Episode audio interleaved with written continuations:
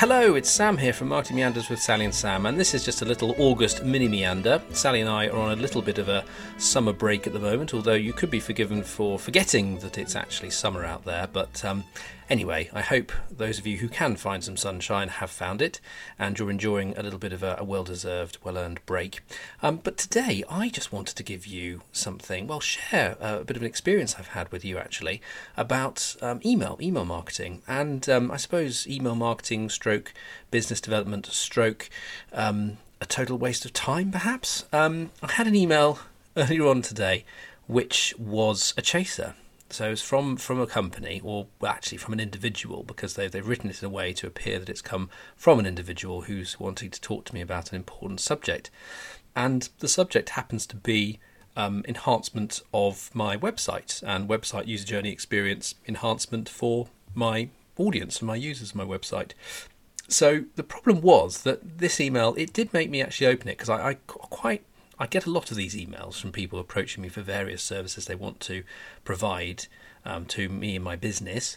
And I thought, well, I'll have a look at it because I, I, like having a look at these. I mean, sometimes they can be genuinely of interest, but um, 99 times out of 100 they aren't. Um, but I, I like to just see, well, what are people doing? How are they trying to um, get me to respond? The problem with this one straight away was the fact that it was actually a chaser email. It was a second email from the first one, which had been received um, I can't see when, but potentially a couple of weeks ago. Um, I've actually just got back from holiday myself, so I wouldn't have read it anyway.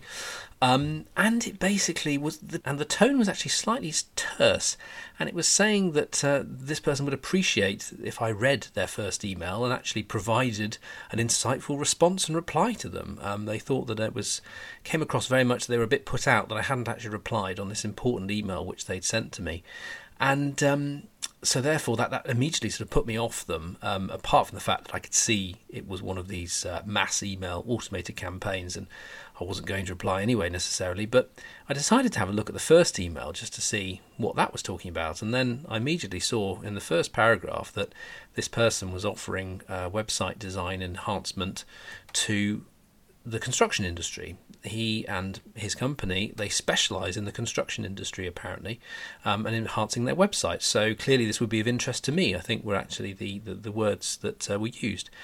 And uh, the fact that my email address which was used um, in this this campaign had sam at amiablemarketing.co.uk um, did make me think well hang on a second that's actually it's pretty obvious in the title that I, I don't work for a construction company and therefore I've obviously been included by some algorithm, some actual um, targeting of some sort, loose targeting to to ap- appeal to me and people like me to try and get me interested in in website um, design and reconstruction, I suppose, and.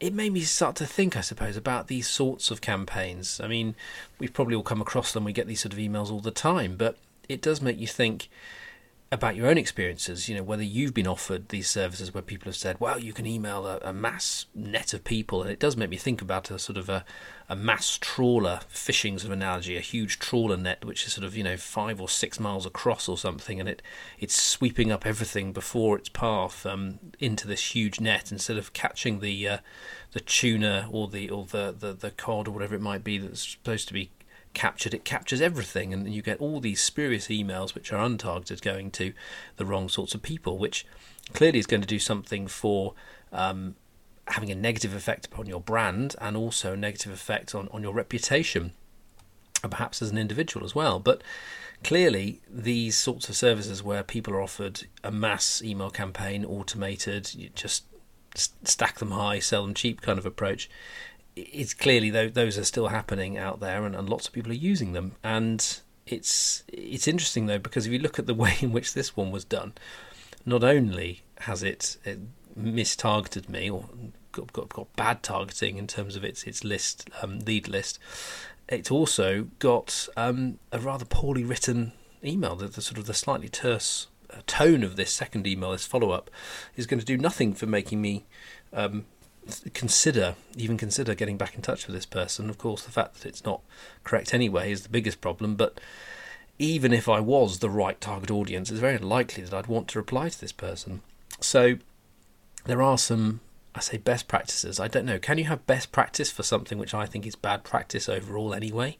Um, and I suppose I'm just interested to know whether people out there have perhaps either used this sort of thing themselves or been exposed to it, been offered it, what they think about it, um, and also thinking about, well, if you do the opposite, which I prefer, which is far more um, closely and carefully considered targeting, where you're actually trying to get in touch with someone who you genuinely think is going to be interested with your service offering or your product. Um, clearly, that's a lot more um, time heavy. Um, you, have actually got to work on a, on a, an effective message, and I think one of the most important things, bring it back to another analogy, is around if you could imagine a, hall full of 500 people at a networking event, a sort of general networking event. If you went there with 500 or 499, I should say, business cards in your pocket and your express intent was to give them out to 499 individuals or as many as you possibly could, um, would that be an effective tactic for you to develop new business and get new decent contacts and leads?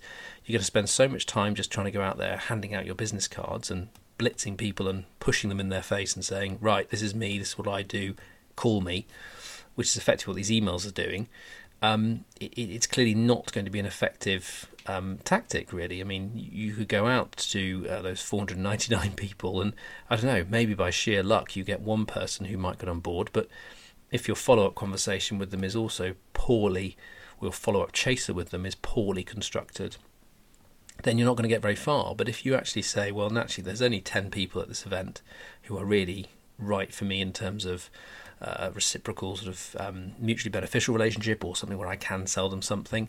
So I'm going to try and get some conversations with them. And then, in the best marketing slash BD approach, you want to offer them something. You know, you want to help reveal value for them. You want to help ask questions about them. You want to help reveal their challenges and their issues and how they might align with a solution that you have available.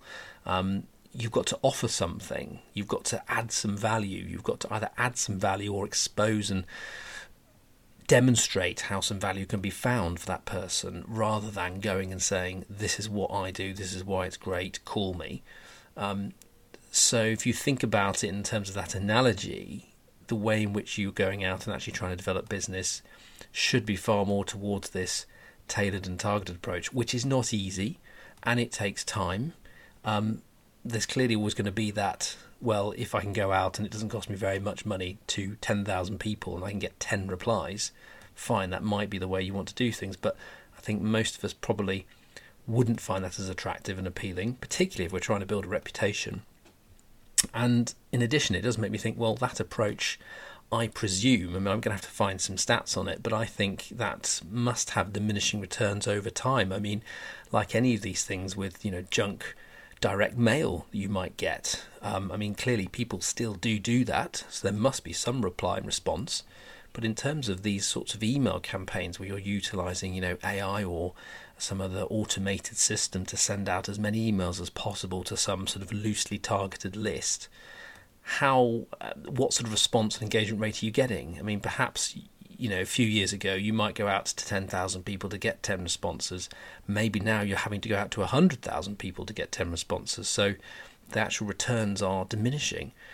But then equally, perhaps with AI, with with other um, sophisticated um, learning algorithms, maybe this sort of stuff is is enabling people to to get better engagement rates potentially. But there's a cost, not just a direct cost in terms of buying that service and that software from someone, but I think there is a reputational cost as well.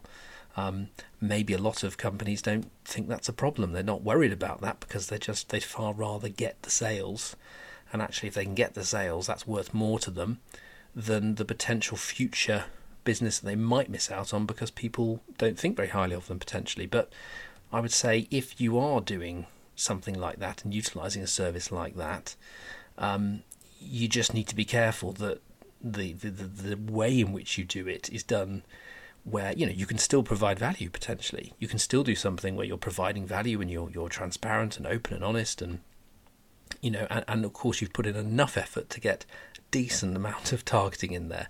If you're targeting people who are completely spurious, completely outside of your um, target audience, then you're going to run into trouble straight away, of course, um, and that's a real issue. So I think there are ways in which this can be done in a a more um, not just sensitive but a, a, a more effective way. Um, I certainly wouldn't advise doing it. It's not the kind of thing that I um, have ever really wanted to do or been involved in myself. Sometimes, though, of course, no matter how good our targeting is, we're going to hit people who are not right with a message which which we think is right for them, but it's not. That's just going to happen because it just does happen. No matter how good your targeting might be, um, there will be people who are not right. But then, as I say, this second piece about the personality, the um, the approach, the, the wording, the tone of voice you're putting across, as with the networking example, if someone runs up to me at a networking event and says, "Right, here's my card, call me. You, you're going to miss out otherwise. Check you later," and then runs off, I'm probably less inclined to do anything with them if compared to somebody who comes up to me and says, "Well, hello, yes, I was just wondering, you know, asking me a few questions, finding out a bit about me, perhaps offering me some in- interesting insights on a survey or something else that might be useful." Um, that's the kind of thing that you need to help you feel more positive about that person, and potentially, if they are the right match, actually getting in touch. So, anyway, I've gone on about a whole list of things which have been inspired from this single email which I received and I'm not going to reply to. So I don't know. Maybe that's of interest to some of you, and hopefully um, you might have some thoughts on it yourselves. Whether you've been someone who's regularly targeted by these sorts of campaigns, what do you think about them? Um, are you somebody who's perhaps had to do this in the past, or, or is considering something like this, or is thinking, well, no, no, every single time I go to start um, developing new leads and business development opportunities, it's always the highly targeted approach. Um, let me know about it. See what you think. Um, please do get in touch. Um, it's the email is meanderspod, all one word, at gmail.com, or you can message us uh, on our social channels as well. And just a little update, I suppose, about Marketing Meanders. We're going to come back with a nice little mini series in the autumn, um, which is going to be focusing on the whole proposition setup and the way in which you start a business. And so we're going to be getting some expert speakers to interview, and they're going to be talking to us about all sorts of different areas in terms of proposition development, budgets, copywriting, website setup, you name it. We're going to be trying to cover the whole gamut of setting up a new business and a new offering, a new proposition, and tell it from different people's perspective, different experts. So hopefully that'll be a really interesting little mini series coming up in the autumn. Um, so it's going to be sort of September, October, November. We might even eke it out till Christmas. We'll have to see. But um, Sally and I will be back again very soon uh, with that mini series, and we hope that you are having a nice summer and hopefully some decent summer holidays, even though the weather in the UK has been pretty appalling. Maybe you've got away, maybe you're somewhere else in the world and, and uh, the weather is lovely and you're having a lovely time. Please do get in touch, let us know what you think about any of the thoughts today, and uh, yeah, we'll see you all again very soon. Thanks very much. Take care. Bye for now.